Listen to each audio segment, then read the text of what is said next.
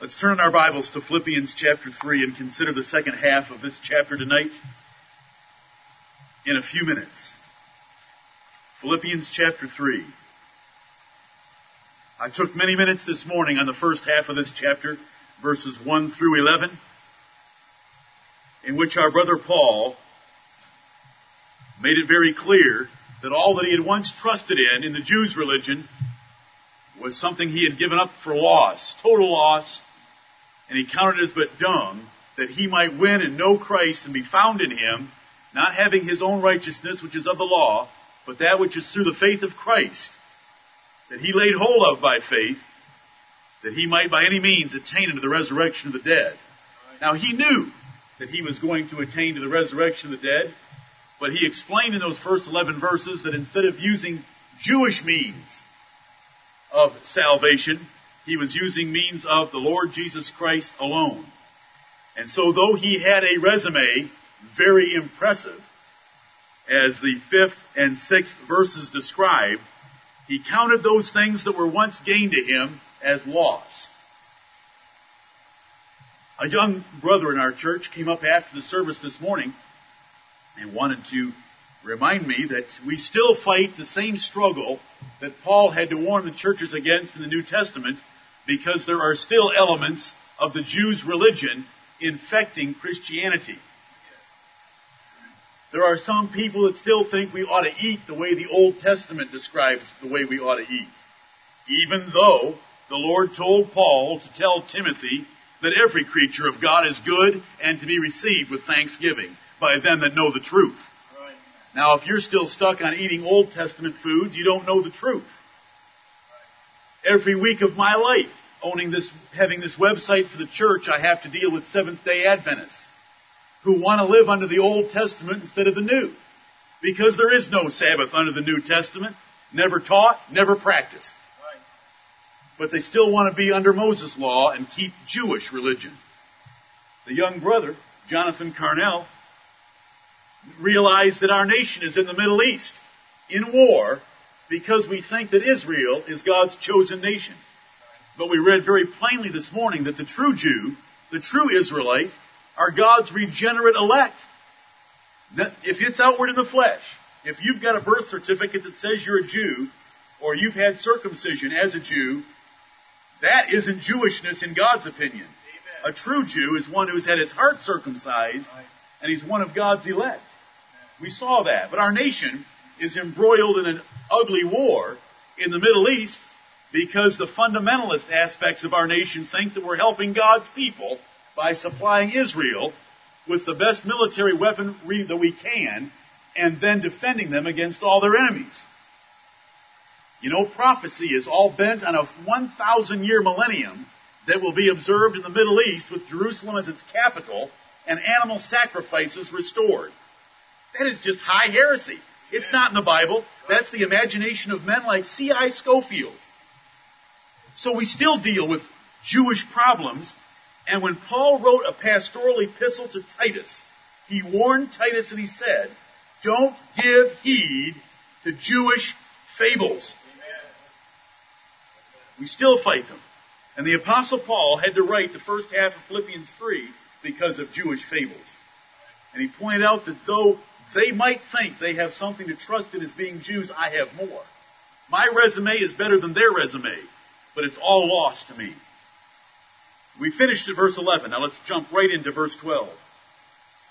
Paul said in verse 12, Not as though I had already attained, either were already perfect, but I follow after, if that I may apprehend that for which also I am apprehended of Christ Jesus. What the apostle is saying in this, uh, this uh, 12th verse is because of my strong statement that I made in verses 8 through 11, that yea, doubtless, I want to live and be found in Christ Jesus and count everything but loss and but dung. Though I made that strong statement, do not think that I measure myself as having achieved the highest level of my Christianity and spirituality that I'm capable of achieving. Do not think that about me because that's not what I was saying. I was just saying I have no trust in a Jewish basis for salvation and I've cast that all behind me, and I have cast everything behind me that would distract me from obtaining the excellency of the knowledge of Christ Jesus my Lord. He was totally dedicated to growing in the Lord Jesus Christ. And so he says, not as though I had already attained. I haven't reached my final goal yet. Part of that goal is the resurrection of the dead, which he just said by any means he wanted to obtain in verse 11. But it's also to receive the full prize of the high calling of God in Christ Jesus. And we won't realize the full realities of that prize until we're with Him. I haven't already attained. Either, and I'm not already perfect. I haven't reached a place of total Christian maturity. I still am pressing forward. Because I've counted all these past things lost, does not mean that I've arrived and I can relax. The apostle Paul never relaxed. And if there was any man, by reading scripture, that we would think could have relaxed, it had to be Paul. I mean, if there was anyone that could have been perfect, or should be called perfect, it would have been Paul. But when Paul's speaking about Paul, he lets us know I have not attained and I'm not already perfect. For I follow after. I'm running behind someone. We're going to see many, we're going to see several allusions to racing, running. Would they have known what running was in races in Philippi of Macedonia, of Greece? Where did the Olympic Games originate? But in Greece. They knew them well. And so the apostle used what he had at his disposal to appeal to them of putting forth maximum effort. I have not already attained. I'm not already perfect, but I follow after. I continue pursuing that I may apprehend that for which also I am apprehended of Christ Jesus. There's the words. Apprehend. To seize something or someone. To grab them. To arrest them. Now the apostle Paul was seized by the Lord Jesus Christ on the road to Damascus. And he was seized. And when he was seized, he said, Lord, what wilt thou have me to do? And the Lord told him. And you know what? He went and did it. But he wasn't, he wasn't relaxing. Because he had cast his past resume behind him to win Christ, he still knew that he wanted to press on to win the fullest measure of Christ's approval and reception of him that he possibly could, especially culminating in the day when we receive the prize of our eternal inheritance. And so he said, I follow after if that I may apprehend, he knew he was going to apprehend, that for which also I am apprehended of Christ Jesus. He's using this language in here to provoke the Philippians to want to pursue the same course that he was pursuing. You know why? We, have been saved for a purpose. We have not been saved just to populate heaven. We have not been saved to fill up pages in the book of life. We have been saved to go out and live like the children of God. Isn't that what we learned last Sunday in Philippians chapter 2? For it is God that worketh in us both the will and to do of his good pleasure, but we are to work out that salvation with fear and trembling, that we may be harmless and blameless, without rebuke, the sons of God, in the midst of a crooked and perverse nation. That's what we've been saved for. So we've been apprehended for a purpose, and if we truly appreciate being apprehended by the grace of God, we want to apprehend that for which we were apprehended. We want to reason back through why did God save me? Just to relax and enjoy the good life in this world, knowing that I'm going to go to heaven later? No. To follow after the Apostle Paul and to apply ourselves to learn and please and obey the Lord Jesus Christ as much as we possibly can and to press after that goal. I follow after. Verse 13, brethren, I count not myself to have apprehended. When I look at Paul's life, I count Paul to have apprehended.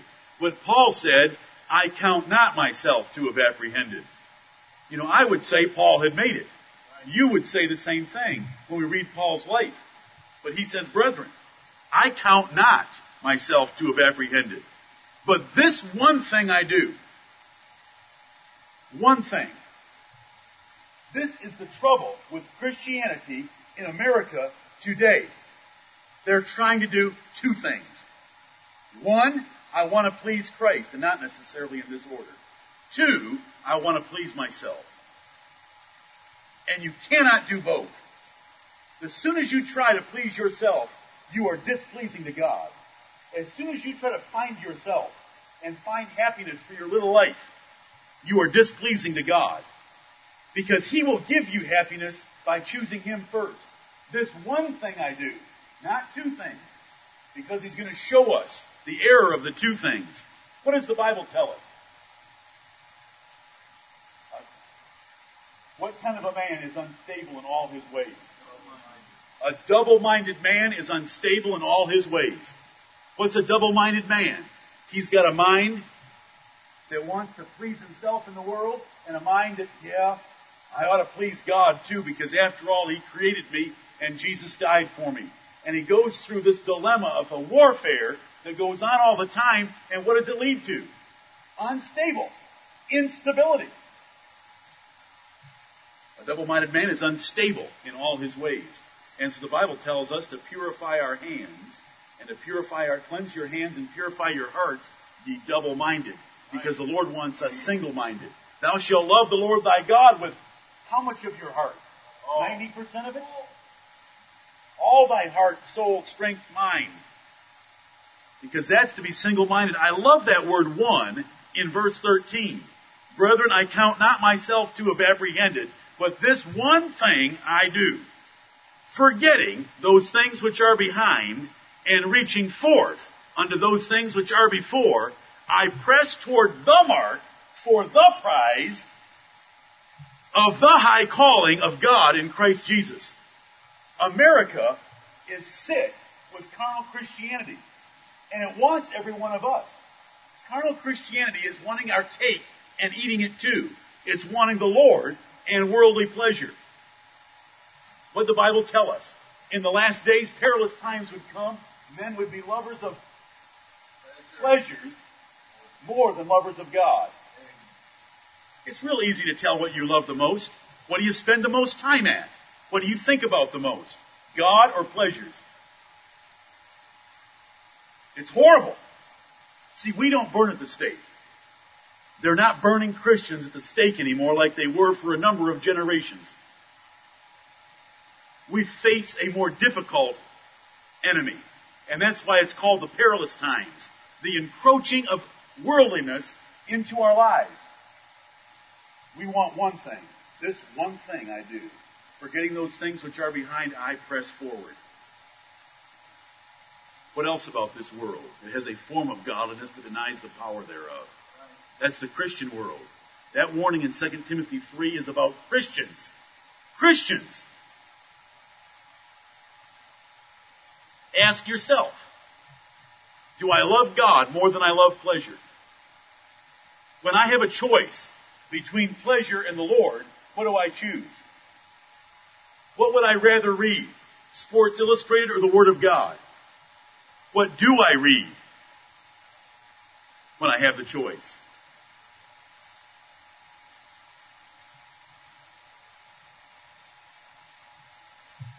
Brethren, I count not myself to have apprehended, but this one thing I do, forgetting those things which are behind. He was forgetting everything that was behind. All Jewish things and all Christian things. He didn't care what he had done last year. He could have told you about it if he needed to to make a point in an epistle, like he did in 2 Corinthians 11 when he listed his resume.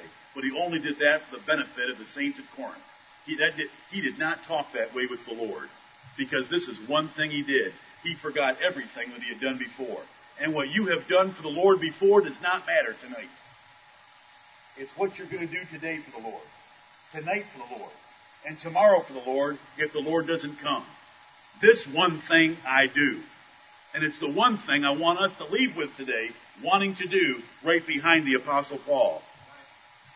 Forgetting those things which are behind and reaching forth unto those things which are before. This is a man running a race. If you're running a race, you can't be thinking about what you did back there. Boy, I'm in the seventh lap. of my 10 lap race, I sure was hot on the third lap. I was smoking on the third lap. You're in the seventh lap. All that should be concerning you right now is running that seventh and that eighth and ninth and tenth. The rest of our lives. Forget what's behind. Paul did, Paul did not relax on what we would say his laurels. He kept on pressing. And we want to do that right behind him. He was reaching forth unto those things which are before, the days that he has left to him, and what Christ was still offering him that was out in front.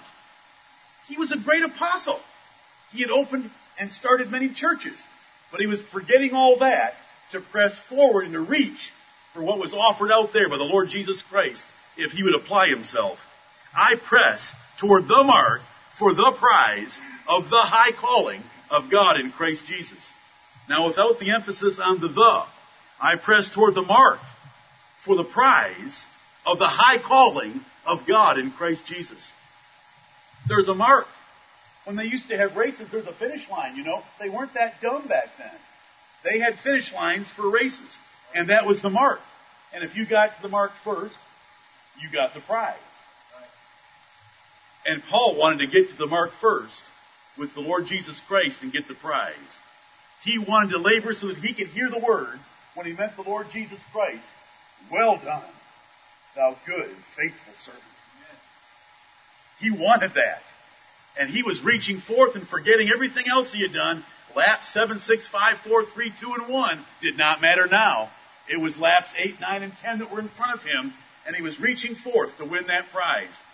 And that prize ends, and the full prize is given when we're given eternal life and we're, we're accepted into the presence of God for an eternity with Him in heaven. That's the final prize.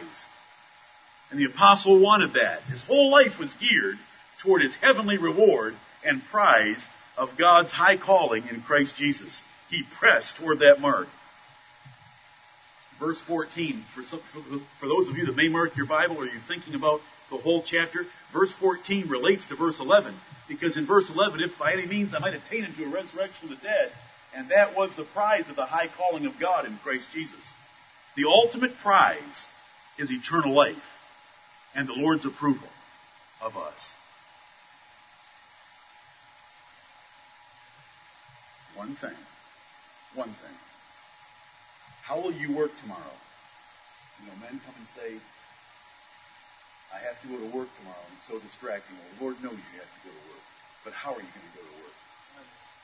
Are you going to go to work just to provide the necessary means for you to be a better Christian? Are you going to go to work to do it as unto the Lord? Are you going to go to work to live in such a way that you can be seen on the job as a Christian?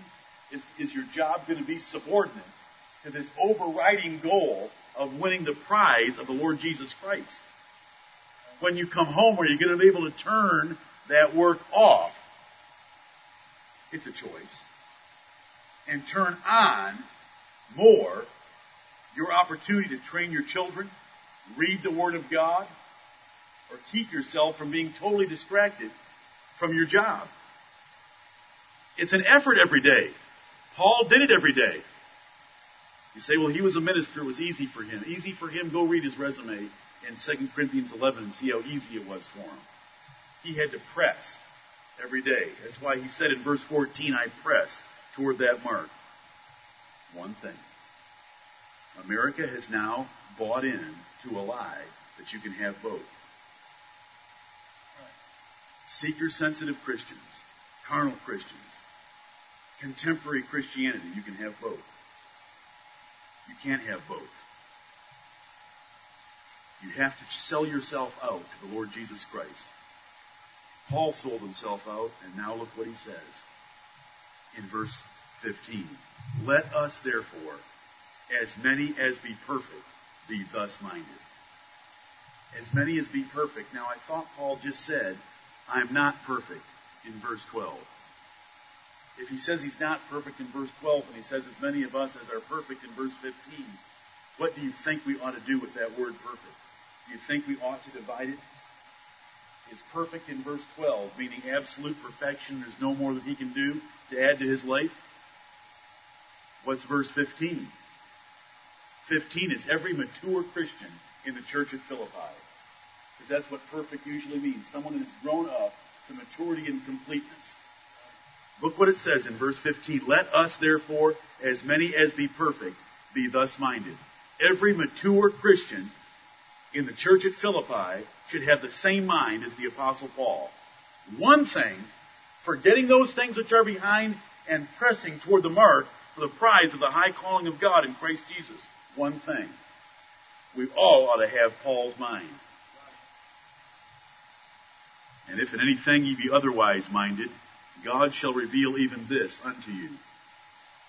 If you, now I see, I see in that last half of that verse two, uh, two things. Number one, if you have set your mind to be like the Apostle Paul, and there is something lacking in your life, the Lord will reveal it to you. And I know that from other scriptures that tell me that. That if you commit your works unto the Lord, He'll establish your thoughts. He will direct you and show you what is lacking in your life. If you're praying like David prayed, search me, O God, and know my heart. Try me and know my thoughts, and see if there be any wicked way in me. He will lead you in the way everlasting. And if in anything ye be otherwise minded, God shall reveal even this unto you. And then there may have been some members in there, in that church at Philippi, who weren't thus minded. Because notice, Paul only addressed, addressed those that are, that are perfect. God will reveal that. And you know, there's always a continual process in every church of members growing. We always want to be growing. We never want to become stagnant. We never want to backslide. We want to be pressing forward. But if you will commit your life to one thing, this one thing I do, He'll show you wherever you're lacking in your life that's not measuring up to that goal that He has set for you. Verse 16, nevertheless, whereto we have already attained, let us walk by the same rule, let us mind the same thing. As opposed to wanting to advance in that 15th verse, because nevertheless means as opposed to it as opposed to wanting it to advance in that 15th verse, to have the mind of the Apostle Paul, let's also remember that we as a church, where we have already attained the level of spirituality the church has attained and the different members in it, let us walk by the same rule. One rule should govern the church of the Lord Jesus Christ, and that is matters of liberty don't count, and we ought to be growing in the matters that do count. And that is the rule of New Testament churches. Because there might be a church member that has attained a higher degree of spirituality does not mean that his opinions on matters of liberty are of any more value than the lowest member in a church. God does not care what you think on any matter of liberty. As far as expressing that toward the rest of the church, we want to walk by the same rule. Let us mind the same thing. Let us stay as unified as we possibly can and not let your advances in grace cause you to think that you're better than the rest of the church. We still must be of the one mind to the degree where we have attained. Now, individually, he has just told you in the previous verse, we want to advance. We want to advance. He says in verse 15, as many as are perfect, be thus minded with me that you want to press forward. But in the next verse, he says, Nevertheless, in spite of that, we still maintain church unity by recognizing that at any one time, every member is going to be at a different point on the spectrum of spirituality. And we want to walk by the same rule, and that is the Word of God, and mind the same thing. We want to keep our unity at the level of spirituality that the church has attained to, though individually you're pressing higher. And the, the goal is every member in a church should be pressing higher.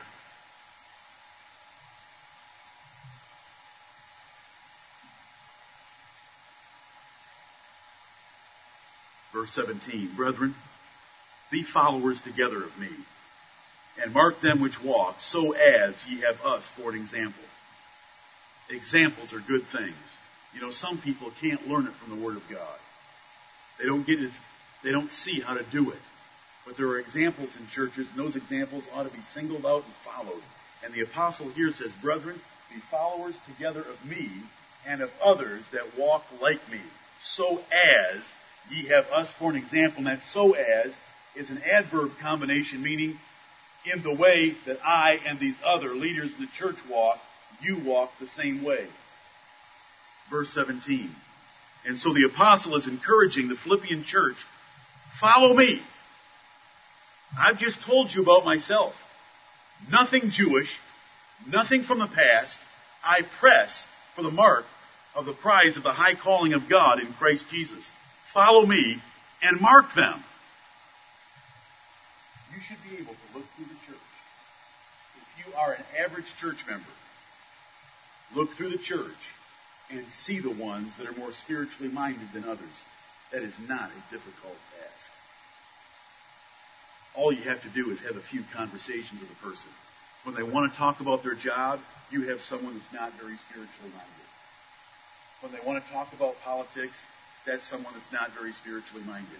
When they want to talk about the Lord and the Word of God and thanksgiving and their salvation and the blessedness that they have in the truth, you found someone spiritually minded and they ought to be your example.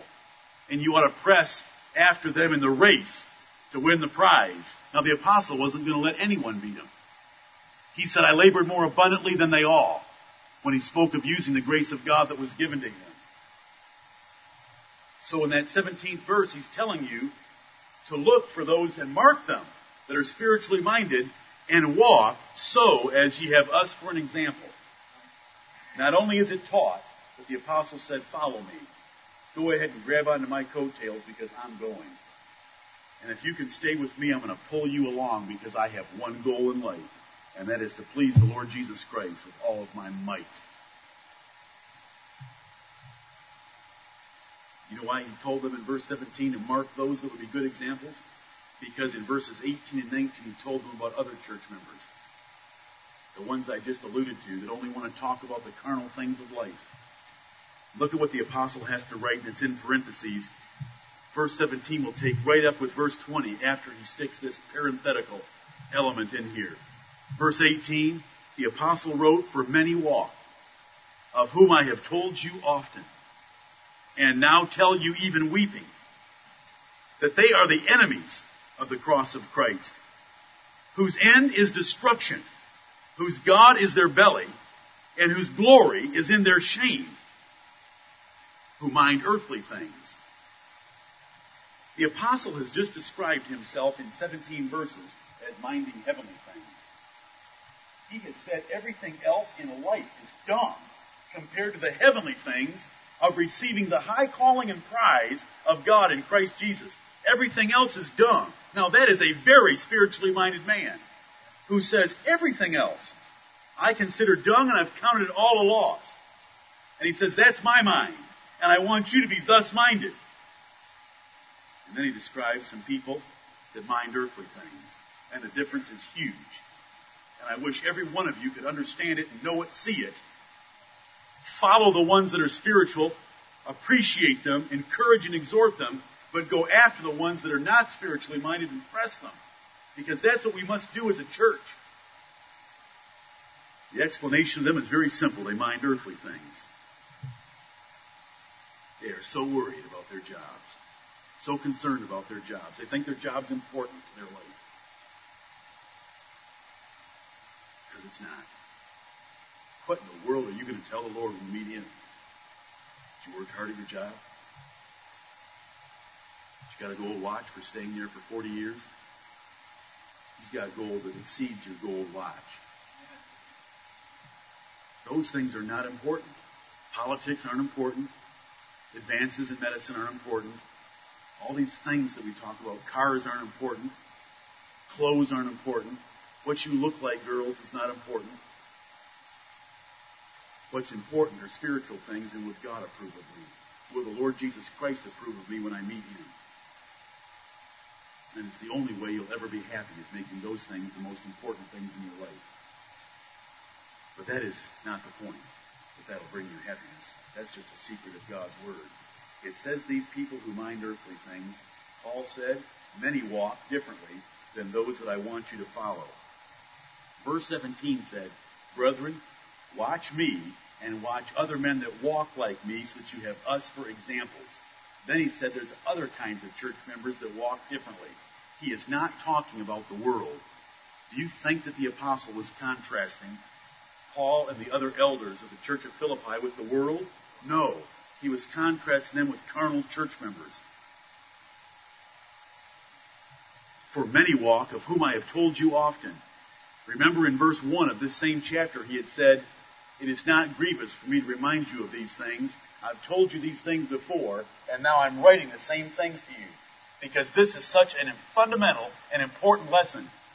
In the average church, there is no difference made between the spiritual members and the carnal members. They're all just treated alike. But there is a difference. And you should, we, we should be able to see past and see the hearts of men because they show in their actions. And we need to help one another, but the only ones you want to be following are the ones that are spiritually minded because that's what the apostle has just told us. And Paul said that he, he told them often, and he told them even now, weeping. He's telling us that he had used tears in describing this dilemma that would come on the churches of carnally minded church members. They're the enemies of the cross of Christ. They are not living the life that is, that is associated with the cross of the Lord Jesus Christ. If Jesus Christ died for us, Paul reasoned very simply. If he died for me, then I ought to live for him who died for me. And when a person's living for themselves, when Christ died for them, it's an enemy of the cross of Christ. You're disgracing the cross of Christ, whose end is destruction. God is going to destroy them. Now listen, there's church members that are destroyed in church. Ananias and Sapphira and many members of the church at Corinth, whose God is their belly. Now that is just plain apostolic language. That's plain Bible language. It's used in Romans 16. Whenever you like something in this wor- world, all you're doing is being a belly worshiper. You ought to go to bed at night and stick a candle in your belly button and pray to it. Because there's no difference. If you are pursuing your happiness and pleasure in this world, you are a belly worshiper. Belly is used as a synecdoche for the rest of your body. You are just concerned about getting bodily pleasure, mental pleasure, whatever other kind of pleasure out of life. You're a belly worshiper. The God, the thing that you worship, the thing you give your time to, your money to, your attention to, your thoughts to, is your body. So go ahead and light a candle and stick it in your belly button. Whose God is their belly. They're more concerned about what they eat, what they wear, what they drive, what they live in, what the front yard looks like, and everything else to do with their belly. Whose God is their belly, and yet they claim to be Christians. They were baptized in the name of the Lord Jesus Christ, and yet they're concerned about having all their fun in the world. They're belly worshippers. They're the enemies of the cross of Christ. And Paul spoke of them weeping that they had come into the churches. And he told Timothy that it would be worse in our day.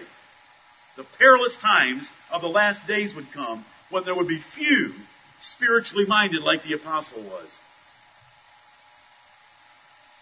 God is their belly whose glory is in their shame. They glory in things that are ridiculous. They glory in their looks. They glory in their clothes. They, they glory in their jewelry and their accessories. They glory in their cars. They glory in their houses. I've mentioned these things. They glory in their jobs. They glory in their promotions. They glory in their titles. They glory in those things, and it's to their shame because there is a, there's no value in those things. How much of that are you going to take with you? How much of that is God going to recognize when He meets you? None of it. They glory in what should be shameful. That those who have been saved by the God of heaven by His grace and by the sacrifice of Jesus Christ on the cross would get all caught up in all these things. And you just be honest with me. Because I'm honest with you. All of our hearts are tempted to do that. All of our hearts are tempted to do that. And so the Word of God comes to us just like this, where the Apostle Paul explains what is so horrifying to him uh, that there are two kinds of church members there's those that walk like the Apostle Paul, and there's those that mind earthly things. And may God help us to be thus minded, to be minded like the Apostle Paul, and not minded like these people who mind earthly things. You know, all you young people, you're fools. You don't know anything about life. You can't help it. You were born dumb, and you're still dumb. As soon as you're my age, you'll look back and you'll tell me. Every single one of you. Unless you're a reprobate. Foolishness is bound in your hearts. Every thought that you have, every thought that you have that is not given to you is stupid. Because you have to be given wisdom. Because you weren't born with it. The Bible says that foolishness is bound in the heart of a child. I mean, it's there. We try to get rid of it. We preach, we talk, and we've spanked you. Precious little things. And it's still there. You know, we try to drive it from you, but you've still got it. We still have some of it. But all you young people need to listen to this. We live in a generation where you're being bombarded with all these so-called exciting things that are going on out there in the world. Do you know what those exciting things are and what they lead to? Prison, divorce, dysfunction, pain, drugs, and every other problem or an attempted solution to a problem. Those people aren't happy out there. Oh, with the, free love of Hollywood. Are, really? Are, is Hollywood happy with their marriages? Why do they all get divorced? If Hollywood is so happy with all their stars, why are they drunk and on drugs?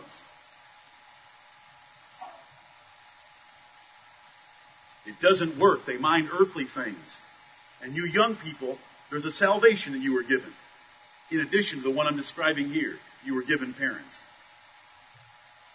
It is amazing to think that a 15 year old thinks that no one else has ever lived her life or his life. A 16 year old boy doesn't think anyone else has lived his life. We've already been through it. You know, it was just a year. And then we were 17 and we thought about being 16 for a year. And I've been through this so many times. You know, I'm 47 years old. I've had 30 years to think about the insanity of being 17. I've had 30 years to think about it. You know, I'm not sure if I did the same thing while I was 17. When I think back, I would have to use a fine tooth comb to find any same thing I did as a 17 year old. I was, I, I was forced into do sane things. Because a 17 year old doesn't know how to think sane. Unless God has had great mercy on his soul, and unless that 17 year old is submitting to his parents. Because then you have the advantage of what I'm talking about 30 years of thinking about being 17. Now, unfortunately, I have a brother sitting in the back row nodding his head vigorously because he remembers when I was 17. Thankfully, I don't have my parents here tonight because they remember when I was 17. Young people, here's the Word of God. If you mind earthly things, if you like the people of this world and the things of this world, you are taking glory in things that you ought to be ashamed of. We're all looking at you we're ashamed that you're not ashamed of yourself. We're ashamed that you're so dumb, you're following the things of the world. You're glorying in things you ought to be ashamed of because that's minding earthly things. You ought to get a candle tonight and put it in your belly button because you're minding earthly things. And your end is destruction. And it will come as sure as the sun is going to rise tomorrow and the Lord Jesus Christ is coming. Destruction will come to everyone that sets themselves against the Word of God.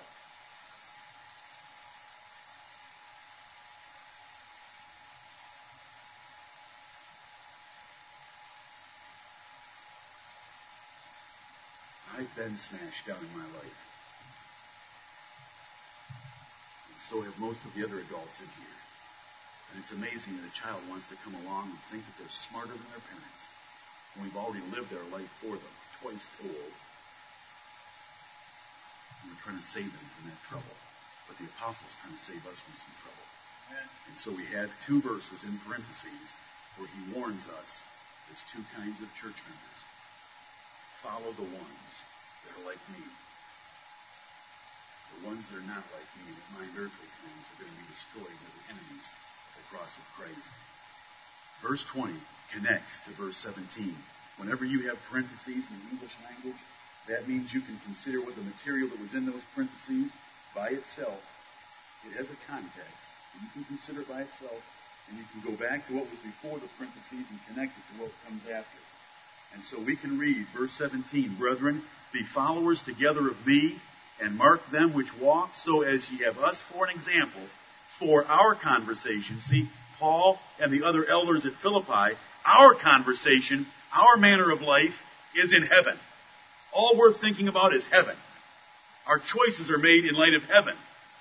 Our affections are in light of heaven, from whence also we look for the Savior, the Lord Jesus Christ, who shall change our vile body, that it may be fashioned like unto his glorious body, according to the working whereby he is able even to subdue all things unto himself. Now that's a long sentence, but what it means is that's the prize. That's the prize that Paul was pressing for. It's in heaven. It's the Lord Jesus Christ that he was looking for, who's going to change Paul's vile body, make it like unto his own glorious body, by the power in which Jesus is able to subdue all things to himself, including your decaying body. That's the goal, right there. Spiritually minded people think of heaven. Spiritually minded people are considering the Lord Jesus Christ and looking for Him. They rejoice in the power of God, not what He did in the Old Testament, but what He's going to do for their corrupt flesh one of these days by giving them a glorified body to live in heaven forever. And that's what we should follow. That's the one thing we want to do, forgetting everything that's behind us. Yesterday and the day before, last year, and all those years that you wasted in sin, forget them all. And for those of you that have lived most of your lives a Christian life, forget it all. Press forward. Reach forth. Run. Don't look back. And seize what we have been seized for. We have been seized to live all out for the Lord Jesus Christ. And our conversation should be in heaven. Our lives should look like heaven is the most important thing to us. May the Lord bless the preaching of His Word.